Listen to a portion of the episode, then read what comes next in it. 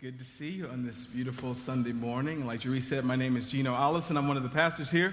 And I want to welcome you all to the South Suburban Vineyard Church. Special welcome to anybody who's visiting with us for the very first time. It's good to have you here with us. Also, welcome to anybody who might be listening to us through our website or our podcast. It's also great to have you listening to us this morning as well.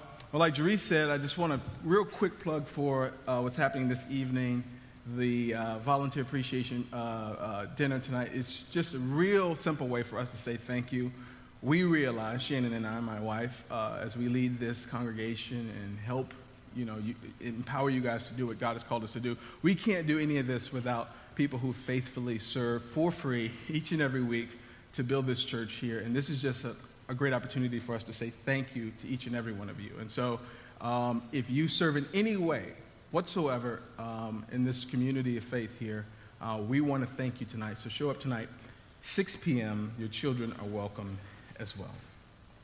Or if you're like me, you have been taking in a lot of news uh, lately. Um, if you know me, you know that I uh, consume a lot of news. But if you've been watching the news lately, you know that there's a whole lot to be worried about. Uh, when I, you know, consider the political arena, I spent the last couple of weeks watching both conventions. I watched the RNC uh, a couple of weeks ago, and just this past week, I spent some time watching uh, the Democratic National Convention. And while there's some flickers of light and hope in there somewhere, I, am disappointed to say that I was really concerned by what I saw, as many of you have reflected on social media. And so when I look out in the world, particularly what's going on politically in this country, I, I'm, I'm, I'm kind of concerned and there's lots of reasons for me to be concerned. As I continue to watch the news and read the newspaper and entertain social media, I also see that terrorism is, is on the rise.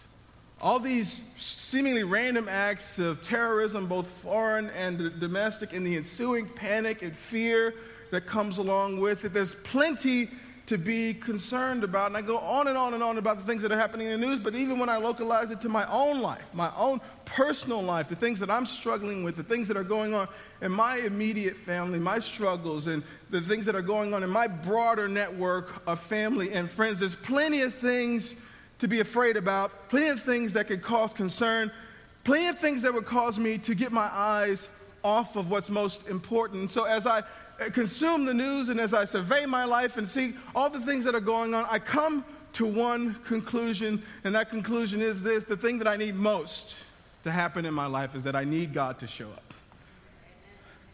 The thing that you perhaps need the most, whether you know it or not, you need God to show up. I have to say this as a matter of clarification because some of you are going, Isn't God always with us? Isn't He omnipresent? Like, doesn't the Spirit go with us always. That, that is true. That is true. But in the life of a Christian, when we say we need God to show up, we don't need, mean that God needs to come back off a vacation and start tending to us again. Essentially, what we need, uh, what, what we mean to say is that in this pronounced situation of fear, discouragement, peril, whatever's going on in my life, I need like God's presence to really show up in a pronounced way in a way that uh, rises to the occasion of my circumstance, in a way that speaks louder than my fears, in a way that, that lets me know that God is near me, especially in those moments when I can't feel Him. Especially in those moments where whatever's happening externally crowds out His voice or crowds out the safety and the comfort and the peace that we talked about last week when we set our feet on the rock that it's Jesus. I need God to show up.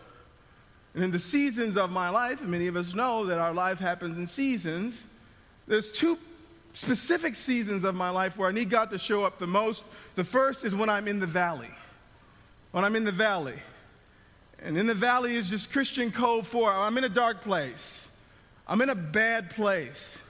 I'm in a place where evil is around me. I'm in a place where perhaps my enemies are either getting the best of me or threatening to get the best of me. I'm in the valley. I, am in, I'm in need. I'm in want.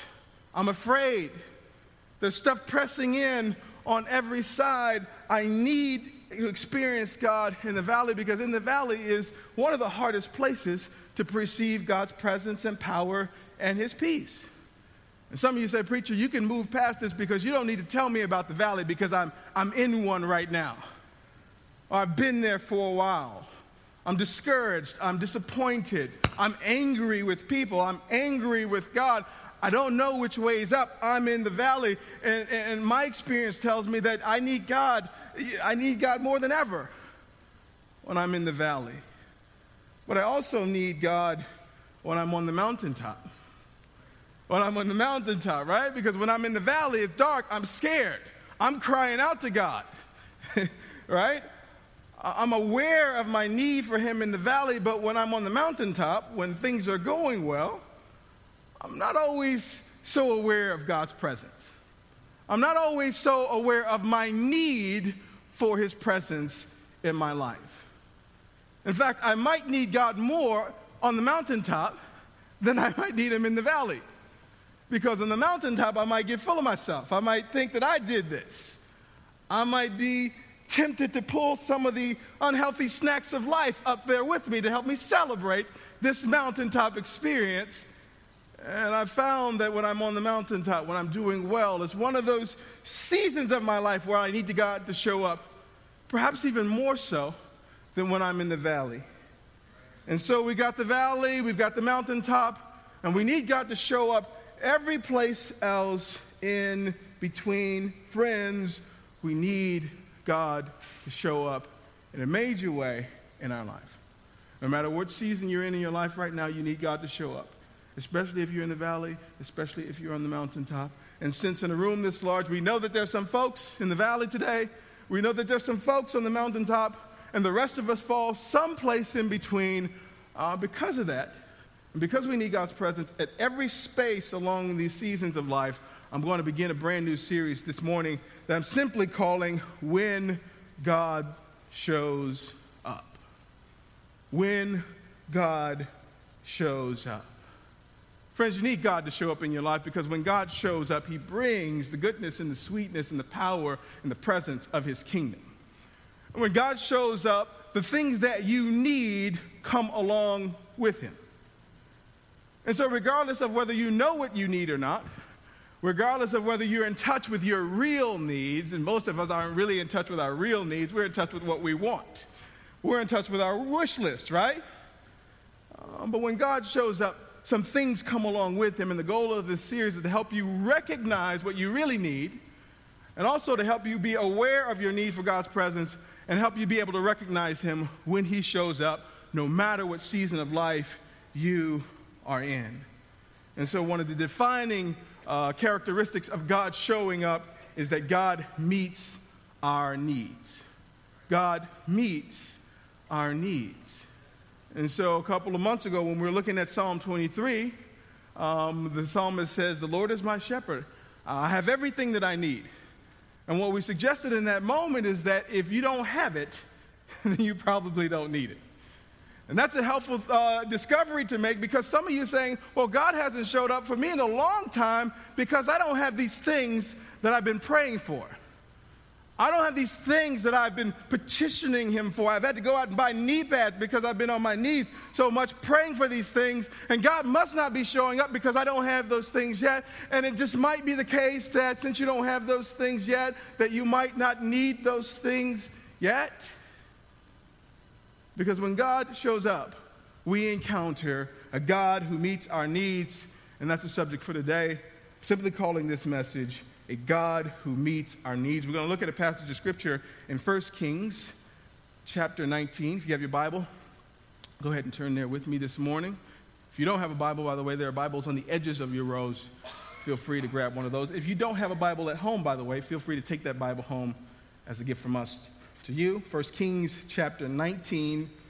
We're also going to project the words on the screens in front of us. I'll start at verse 1, but before I read today, let me pray. Lord Jesus, I thank you so much. I thank you so much, Father, for your goodness. I thank you for your mercy.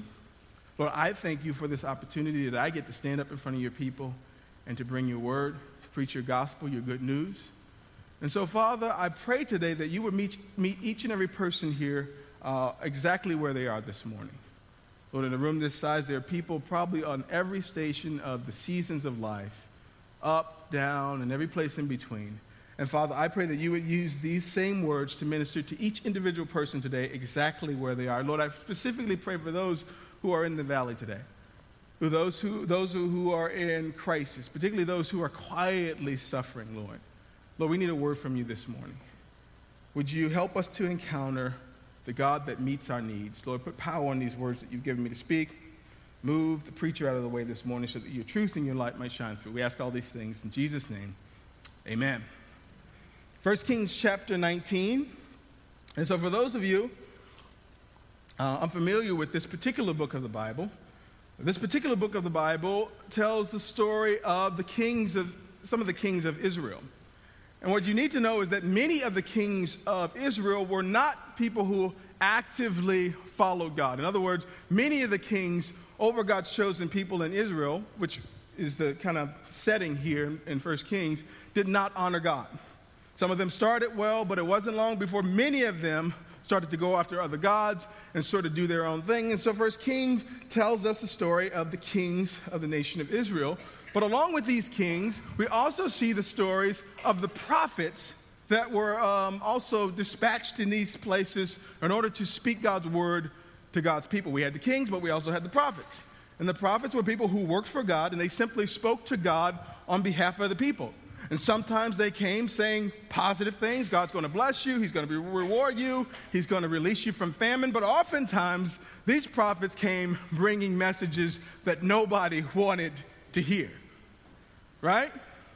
And so God's voice to His people uh, was what we also find in the book of First Kings. And so the, pro- the kings that we're dealing with here is King Ahab, wicked dude, served other gods, but we're also dealing with the prophet Elijah with a J. Elijah. And so we read this uh, excerpt here in 1 Kings chapter 19. We'll start at verse 1. When King Ahab got home, he told Jezebel everything Elijah had done, including the way he had killed all the prophets of Baal. So Jezebel sent this message to Elijah May the gods strike me and even kill me if by this time tomorrow I have not killed you just as you killed them. She's threatening the prophet Elijah. Verse 3 Elijah was afraid and fled for his life. He went to Beersheba, a town in Judah, and he left his servant there. Then he went on alone into the wilderness, traveling all day. He sat down under a solitary broom tree and prayed that he might die. I have done, I've had enough, Lord, he said. Take my life, for I'm no better than my ancestors who have already died. Then he lay down and slept under the broom tree. But as he was sleeping, an angel touched him and told him, Get up and eat. He looked around, and there beside his head was some bread baked on hot stones in a jar of water. So he ate and drank and lay down again. Verse 7 Then the angel of the Lord came again and touched him and said, Get up and eat some more, or the journey ahead will be too much for you. So he got up and ate and drank, and the food gave him enough strength to travel 40 days and 40 nights to Mount Sinai, the mountain of God. There he came to a cave where he spent the night. But the Lord said to him, What are you doing here, Elijah? Elijah replied, I have zealously served the Lord God Almighty, but the people of Israel have broken their covenant with you torn down your altars, and killed every one of your prophets. I am the only one left, and now they are trying to kill me too. Verse 11 Go out and stand before me on the mountain, the Lord told him. And as Elijah stood there, the Lord passed by, and a mighty windstorm hit the mountain. It was such a terrible blast that the rocks were torn loose, but the Lord was not in the wind. After the wind, there was an earthquake, but the Lord was not in the earthquake. And after the earthquake, there was a fire, but the Lord was not in the fire. And after the fire, there was a sound of a gentle whisper. And when Elijah heard it, he wrapped his face in a cloak and went out and stood at the entrance of the cave. And the voice said, What are you doing here, Elijah? Verse 14, he replied again, I have zealously served the Lord God Almighty, but the people of Israel have broken their covenant with you, torn down your altars, and killed every one of your prophets. I am the only one left, and now they are trying to kill me too. Then the Lord told him, Go back the same way you came and travel to the wilderness of Damascus. When you arrive there, anoint Hazael, the king of Aram. Then anoint Jehu, grandson of Nimshi, to be king of Israel, and anoint Elisha, son of Shaphat from the town of Abel-meholah to replace you as my prophet. Anyone who escapes from Hazael will be killed by Jehu, and those who escape Jehu will be killed by Elisha. Verse 18 Yet I will preserve 7,000 others in Israel who have never bowed down to Baal or kissed him. Rather lengthy passage, but there's a lot in there, right? And so we see this episode where the prophet Elijah is really, really upset, really, really dis, uh, d- disappointed, and he's disgruntled. But to understand what just happened here, we really have to understand what happened in chapter 18. And basically, what happens in chapter 18 is King Ahab and Jezebel, they had basically said in Israel, among the people of God, that this wicked pagan god, Baal, would be the official sort of religion or god of the nation of Israel. It's a really wicked thing to do. And so Elijah did not like that. And so, in order to try to win the affections of God's people back over to them, uh, Elijah calls all of these Israelites uh, uh, to, Mount, um, to, Mount, to, Mount, Carmel for this display of God's power. And basically, uh, Elijah is saying, I bet my God could whip your God, right? And so, if you read this chapter 18, which is a fascinating chapter, I'm assigning it to you as homework, you'll see this magnificent display of God's power. And basically, what Elijah does, he sets up an altar on this side, and he makes this sort of magnificent display. He says, Hey, you guys who serve Baal, you do the same thing. Set up this altar, put this sacrifice on it, and you call down your God, and I'm going to call down my God, and whoever God shows up, that's the God that's legit, right?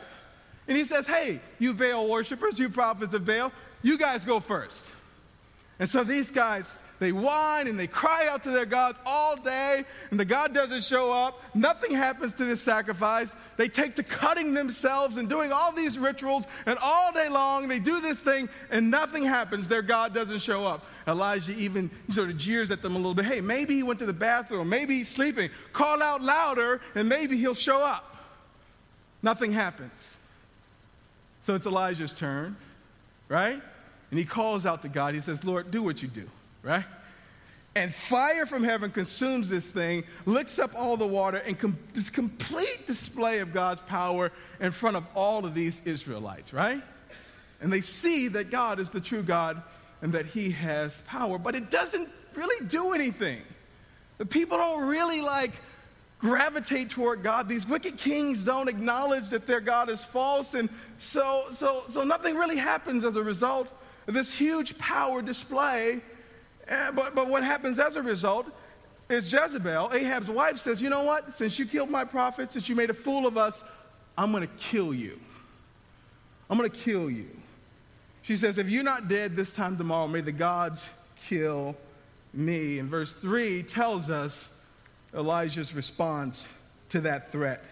Verse 3 says, Elijah was afraid and he fled for his life.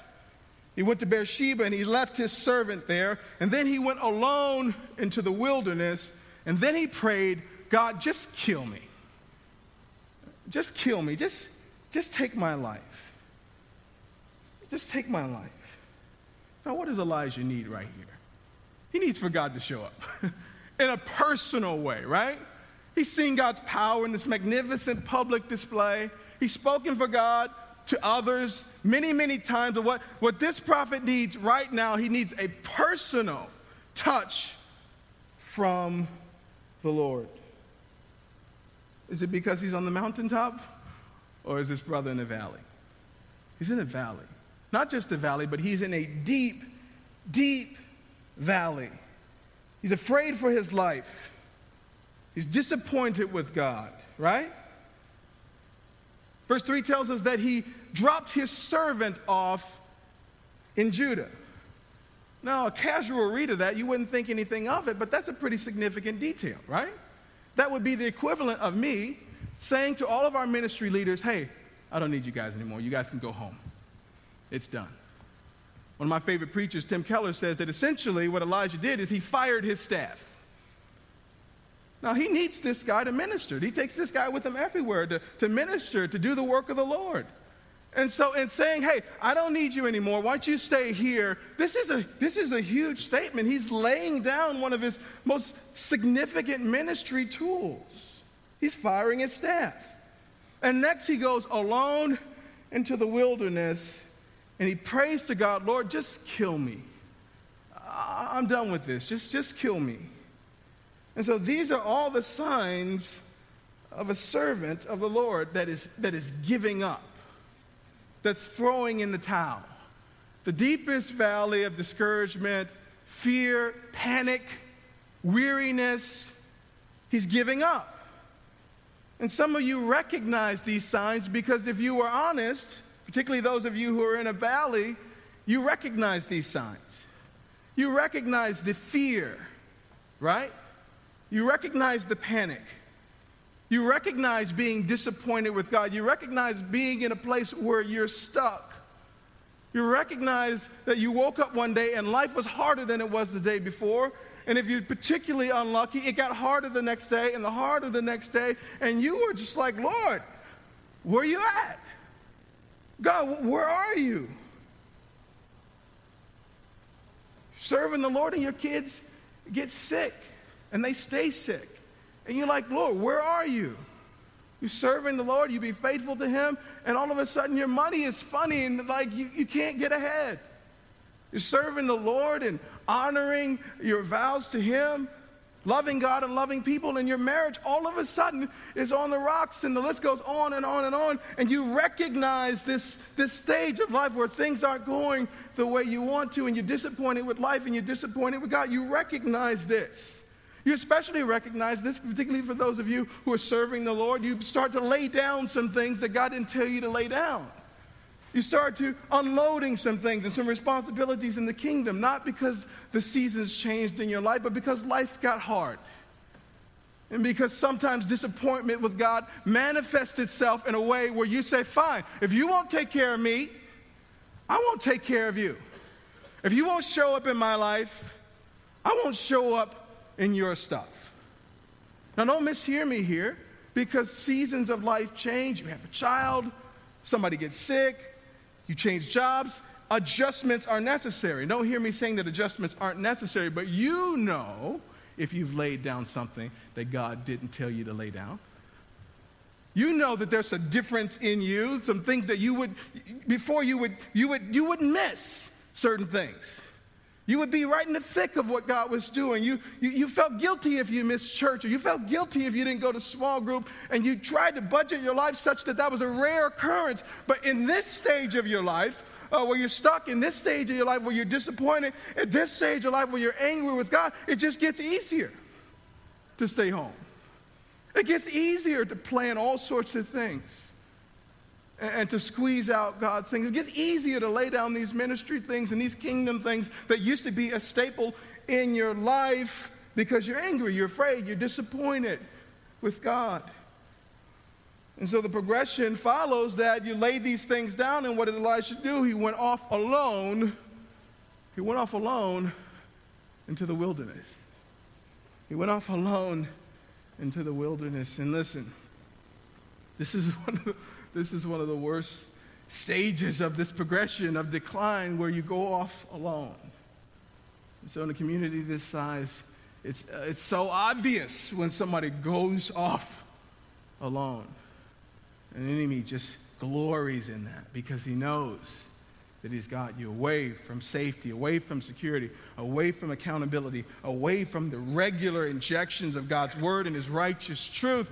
He loves that you seek to go alone, off alone into the wilderness after you've laid down the things that God has not told you to lay down.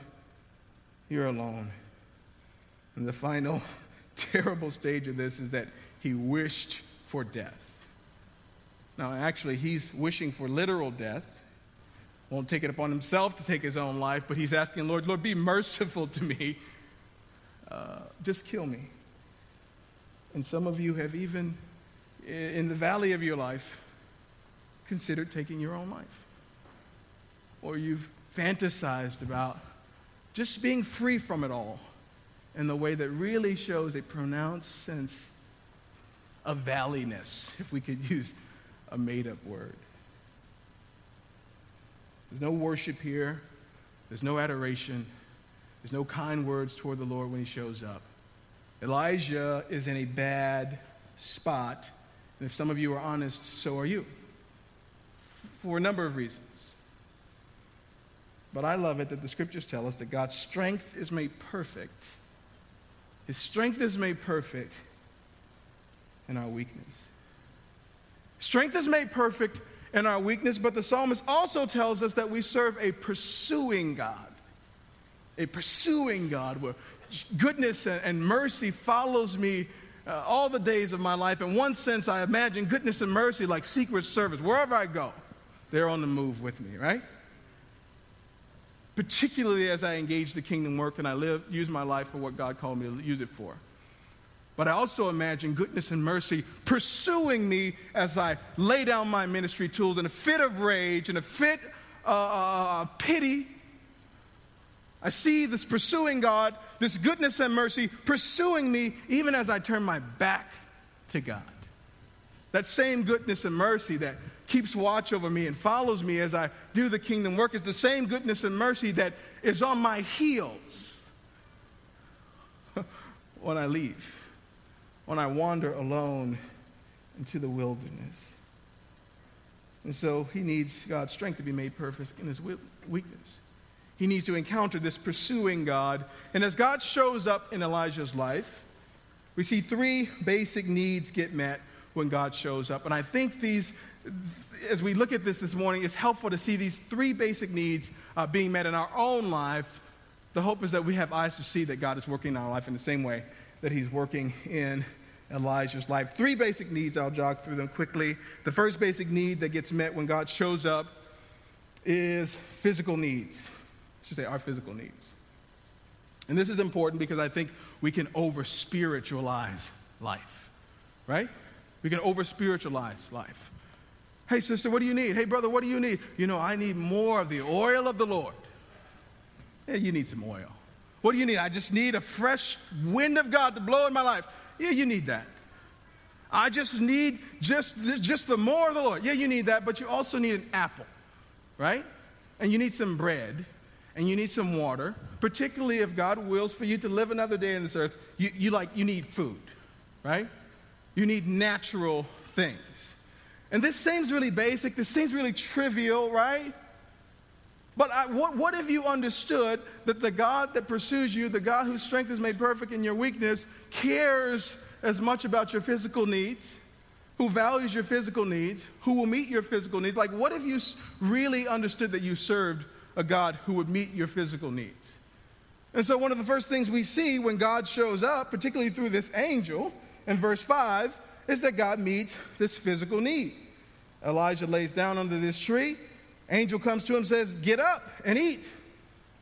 So Elijah, like, eat what? I didn't bring any food out of here. I didn't cook anything. And so it looks over, and guess what? There, right there, uh, by his head was some bread baked on hot stones and a jar of water. The scripture tells us that he ate and drank, and he lay down again. But he didn't lay down for long before the angel tapped him again and said, Hey, hey, hey, hey, get up and eat some more. He looked around again, and sure enough, right there was some baked bread is probably the good stuff, right? Like from Panera, the good stuff, right? And a, gl- and a jar of water, no doubt, is probably the most refreshing water uh, that he'd ever drank because it came from God. And so, verse 8 basically tells us that he's going to need his strength because God's not done with this guy yet.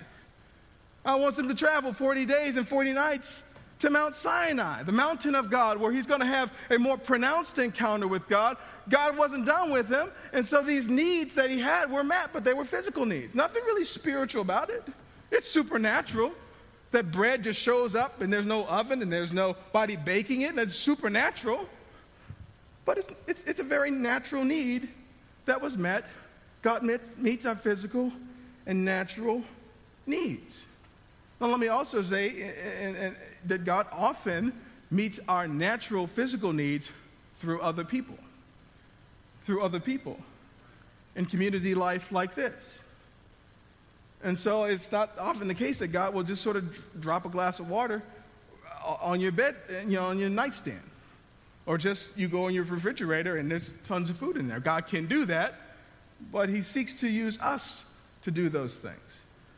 And so I'll say this just as, as an aside today. If you are here today, you're part of this community, and you don't have the basic things that you need, you haven't, you know, reached out for help for some of the basic things that you need, listen, that's part of the reason that we're here. And God could just sort of supernaturally drop something on you, but He allows us to get involved in it and allows us to be blessed by being a blessing to you. I say that because I'm often hearing of a person four to three, four weeks into not having any food, and I'm like, why didn't you just ask us? Right? But the bigger point here is that we serve a God who meets our natural, physical needs. And so you say, Preacher, that can be the case because I've been praying for X, Y, Z for the longest time. For the longest time. I've come up to the altar every week. I've called into the 700 Club and I had them pray. I called Brother Hagan and Brother Swag, and I've had all these guys pray, and nothing has moved. I've not gotten this thing. Well, it might be the case, it might be the case that you don't need that.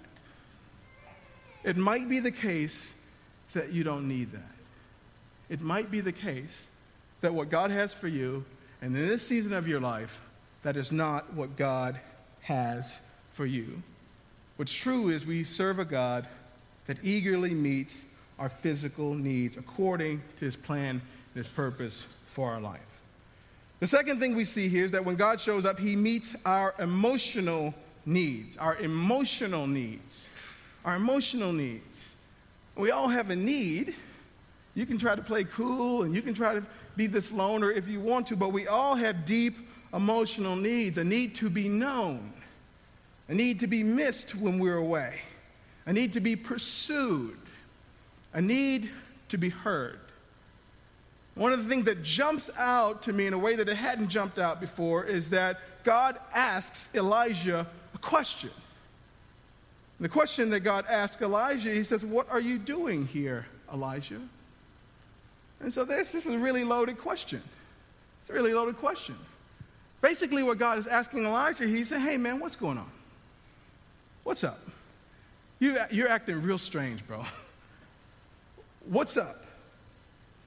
Elijah got to the in, verse, cave in verse 9, and the Lord says, What are you doing here, Elijah? In other words, he's saying, Tell me all about it, son. What's going on in your life? Now, don't think for a second that the omnipotent God is asking for information that he doesn't know. Don't think for a second he said, Wait, wait, slow down, slow down. Let me get these details right because I want to be able to help you.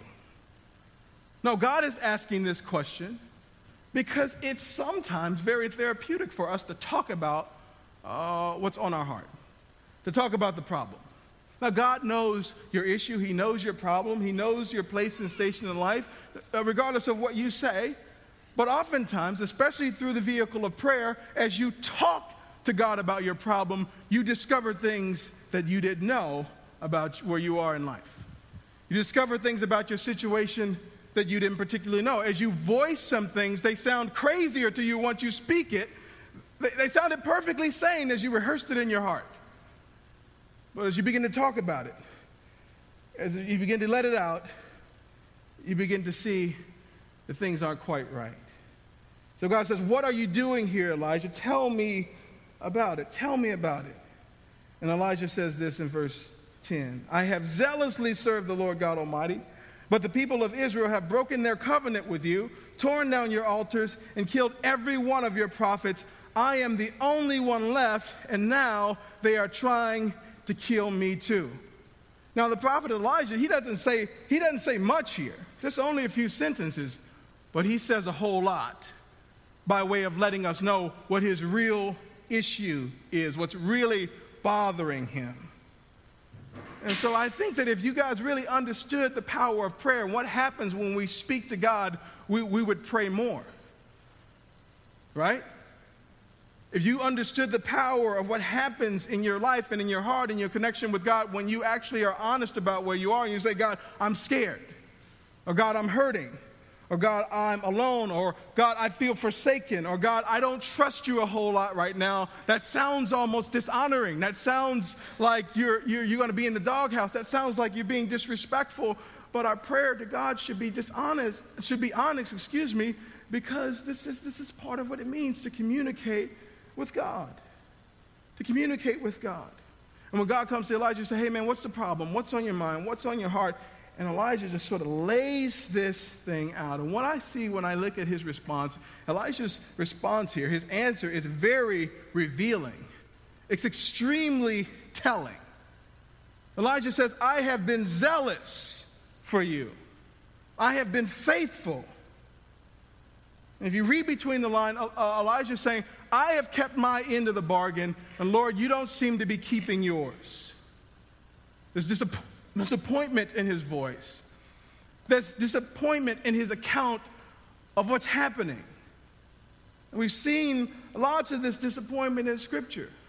God, if you just do what I listen, I've been keeping my end. I just did that magnificent display of your power. What should have happened was every knee should have bowed, the king should have come to faith, and like we shouldn't be dealing with this mess. I certainly shouldn't be on the run because I've been zealous for you.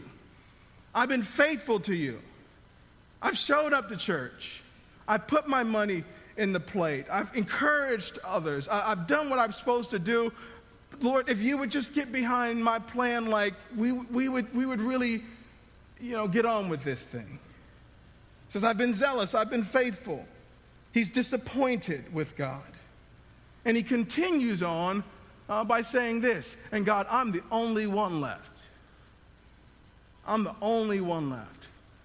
Now, the casual reader will just skip by that, but I know too much to go too quickly past that point. I'm the only one left. I'm the only one left.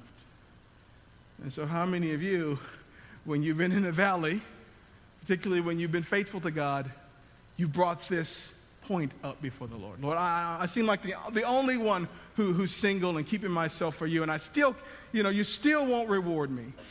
Lord, I'm the, I'm the only one doing this, and I'm the, I'm the only one doing this, and I'm, I'm the only one, Lord, and, and I'm, I'm entitled. I, I, I'm old. It's my ship should come in right now because I'm the only one, Lord. It's like, it's like your child, like when they're, when, they're, when they're the only one up, you know, you got three kids and one is up. He's like, hey, since everybody's asleep, can I have a treat? Like, since, since it's just me, right? When everybody's acting a fool and that one kid is being an angel, they're like, hey, you gonna reward me? Right?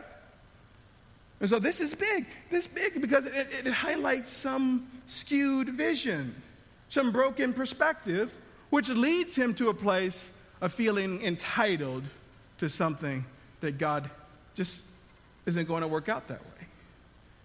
And so God listens to Elijah.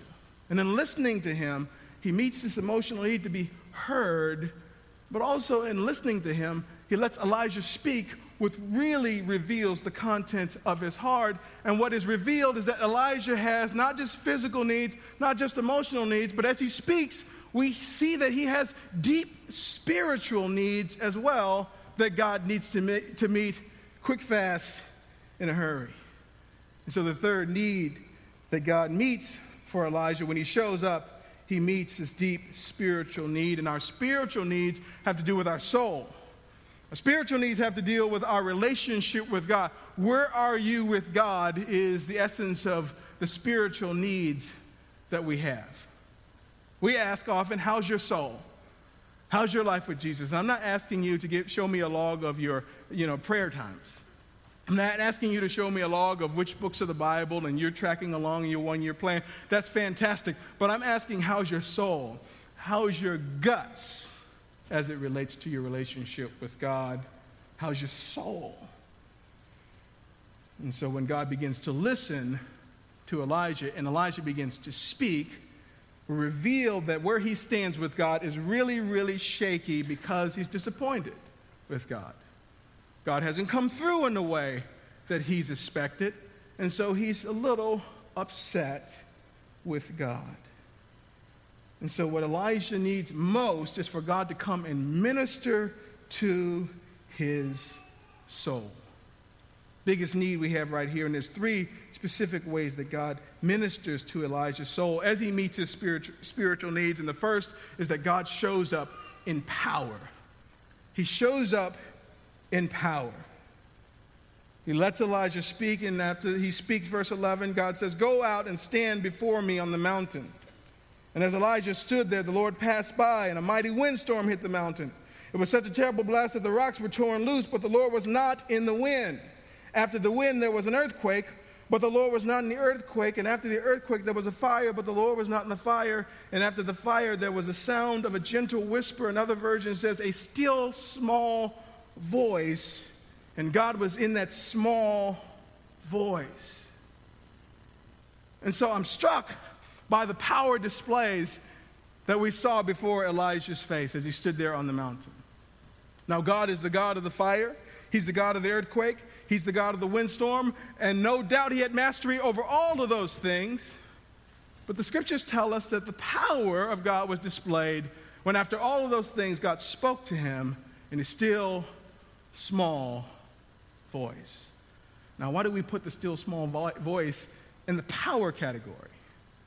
Uh, because everybody has access to some quiet. Everybody has access to getting away and stealing away and allowing God to speak to them in the quiet of your soul. This is especially important for me because I like loud stuff. I like, I grew up in, uh, you know, a charismatic black church. Well, we, would, we, there was a lot of action there, and there was a lot of activity there, and there was a lot of bombast there, and I thank God for that. But in some ways, we've trained ourselves to think that God can only show up and God can only display his power if folks were running around the church and if people were being slain in the spirit and if the van was kicked up into a ruckus. And so we begin to perceive that God was not in the more simpler things. But the older I got, and the more my spiritual needs were more pronounced, and the more I needed God to show up in my life, the more I found that I experienced more of God's power and more of His truth and more of His revelation in the quiet of my bedroom than I did in any service. That God would speak to me when I would turn down the noises in my life, that He would show up and I would begin to weep and I begin to learn His voice and hear uh, His voice and discern the rhythms for my life and get some, some answers for my questions and to get some, some, some, some helpful vision for my life, not in the service where everything was kicked up, but in the quietness, the powerful stillness and the quietness of God's voice. That's especially true because on Sunday mornings, like, listen, many of us, we're working, we're, on the clock. And so for many of us, this is, this is a place where we meet God, but most of us are tasked with helping others meet God. And so if this is the only place where we can hear God's voice, if this is the only place where we can discern his power, then many of us would be in trouble because sometimes we're just facilitating too much to get into a place where we can hear God's voice and have Him minister to our hearts. But I'm so happy. I'm so glad that God is most powerful, oftentimes in, in the quiet of His presence, stillness of His voice. That anybody who is willing to carve out some time to get alone and to sit alone with God, that God can show His power in, in magnificent ways. And oftentimes it's a quiet word of prophecy where God is speaking the secrets of your heart from, to, from you to a stranger. Maybe it's the, uh, the, the, quiet encouragement of a stranger. Maybe it's not the big band playing. Today we have a more chill acoustic set today. And somebody said, Man, I really, I really like when the whole band is kicked up. And maybe God will minister to you through just the simplicity of one guitar and a couple of voices. Maybe God will speak to you in powerful ways and instruct you as you open the scriptures, scriptures that you've read dozens of times before, but today it speaks to you in a way that it didn't speak to you yesterday. God comes oftentimes powerful ways in the quiet. In the quiet. And so God met his spiritual needs, or at least attempted to meet his spiritual needs um, with power. But an interesting thing happened, right? That didn't really move Elijah, right? If you look at verse 13 and 14, like God asked him a question again. Why are you here, Elijah? As if to say, how you doing now? Like, ask him again, how are you doing now? And it almost looks like the, the author just sort of copies and pastes the same section because Elijah gives the same exact answer.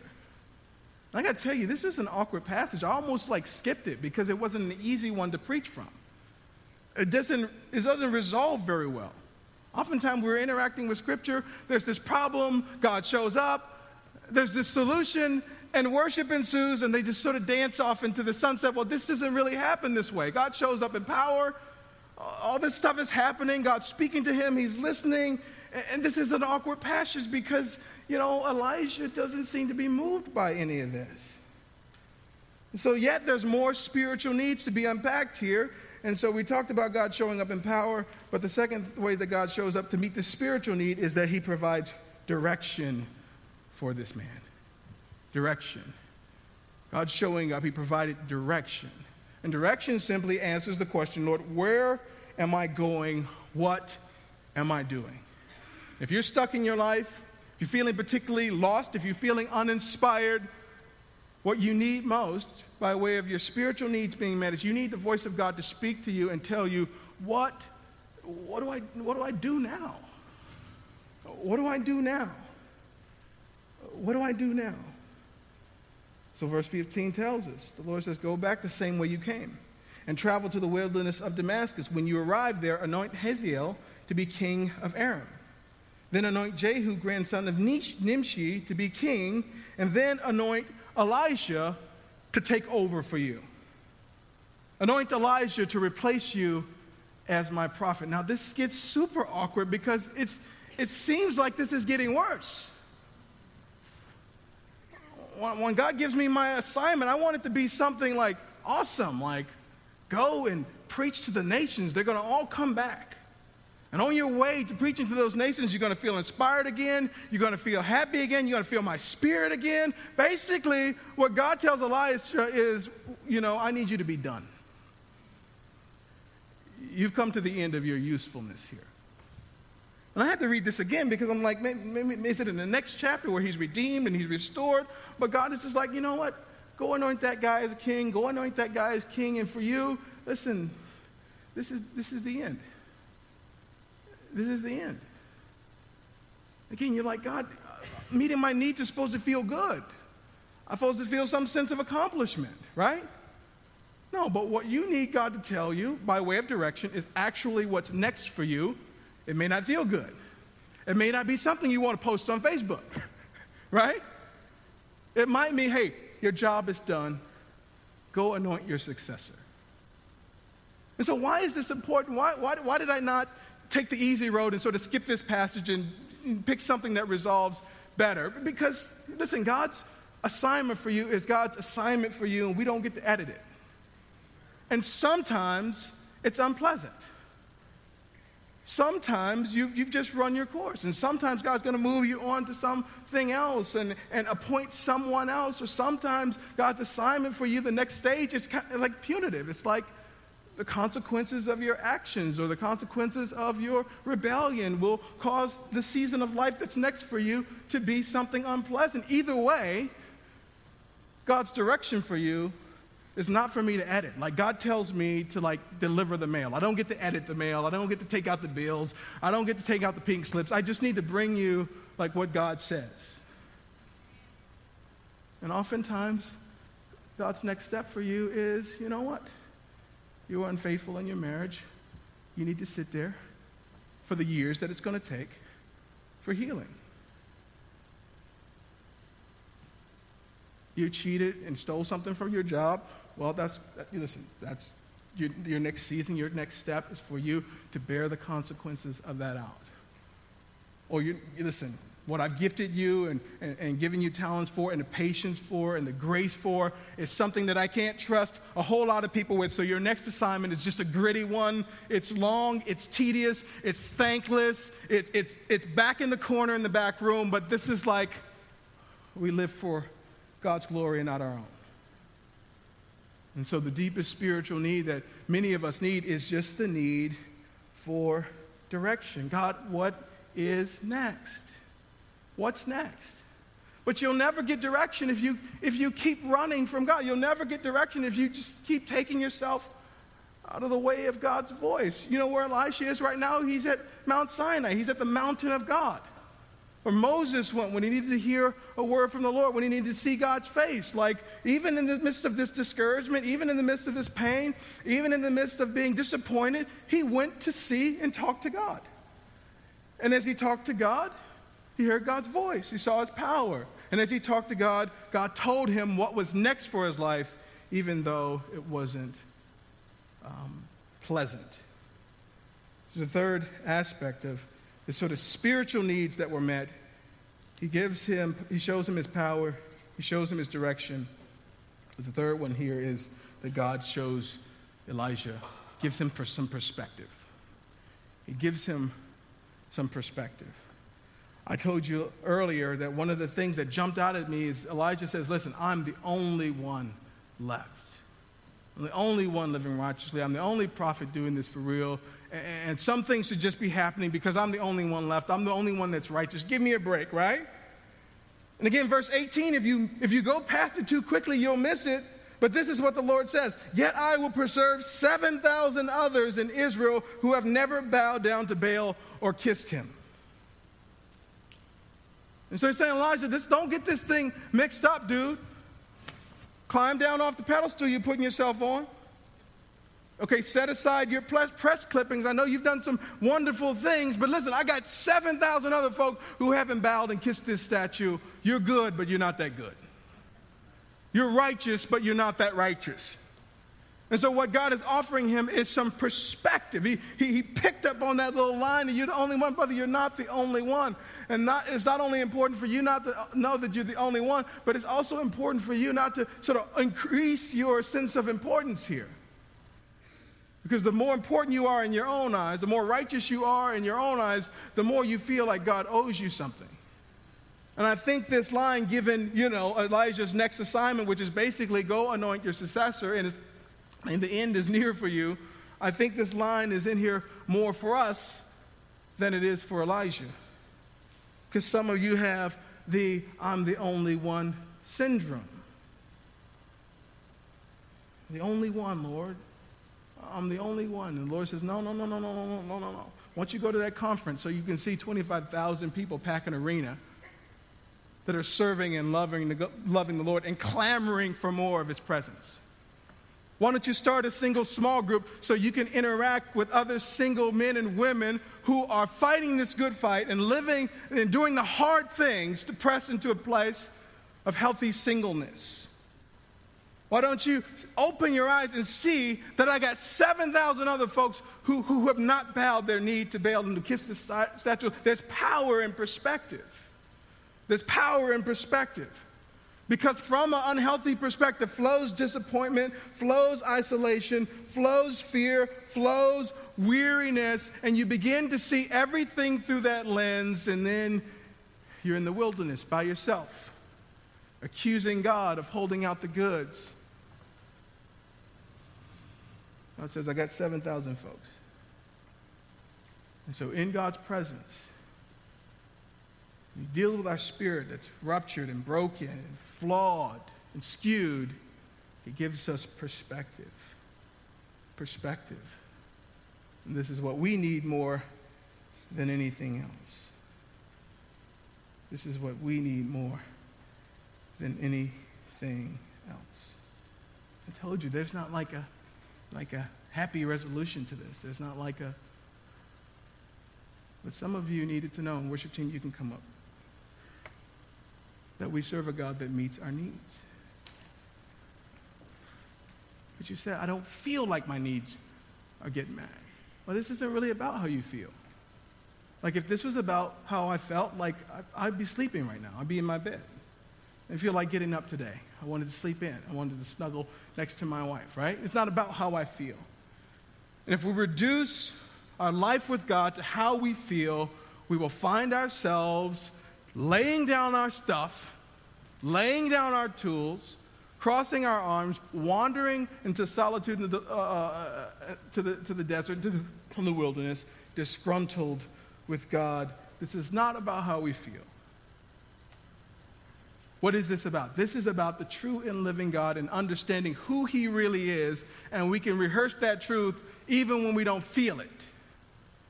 And the truth is that we serve a God who meets our needs. And that's important because if we discovered that we are not getting what we want, if we're not getting what we think we need, then we can only conclude that God has not changed, that God is still good, And that if I don't have it right now, I simply do not need it. And for those of you who are in a bad place today, you don't need more money. Might be helpful. You don't need a different boss. You don't need another spouse. You need for God to show up in your life. You need for an uptick of His presence so that you can experience the God that meets your physical needs according to His glory, according to His plan, a God who meets your emotional needs, who listens to you when you speak, a God that meets your spiritual needs, shows up in power, provides direction, and gives us all some much needed perspective. Where are you today? Where are you today? Are you in the wilderness? Are you out on your own? You say, I'm here today. Well, you can be here and not here. You understand what I'm saying? And some of you are physically present, but in your heart, you're out in the wilderness. You surveyed your life, you've laid down things that God didn't tell you to lay down, and you, and you just, you're kind of a mess right now. But we're inviting the presence of God into our space today. We're in His house today, and we want to encounter the God that meets our needs and makes us aware of those needs being met. And so as we worship today, I'm asking us all to press into a place where we ask God to show up in a way that we need Him this morning. Let me pray. Dear Lord, thank you so much for your presence. Thank you so much for showing up when we need you most.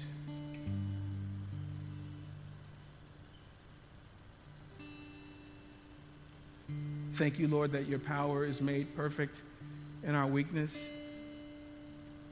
Lord, that when we get in our feelings and when we get beside ourselves and when we just want to lay down everything and run away, Father, you still, your goodness and mercy, it chases us down. Your goodness and mercy, it pursues us.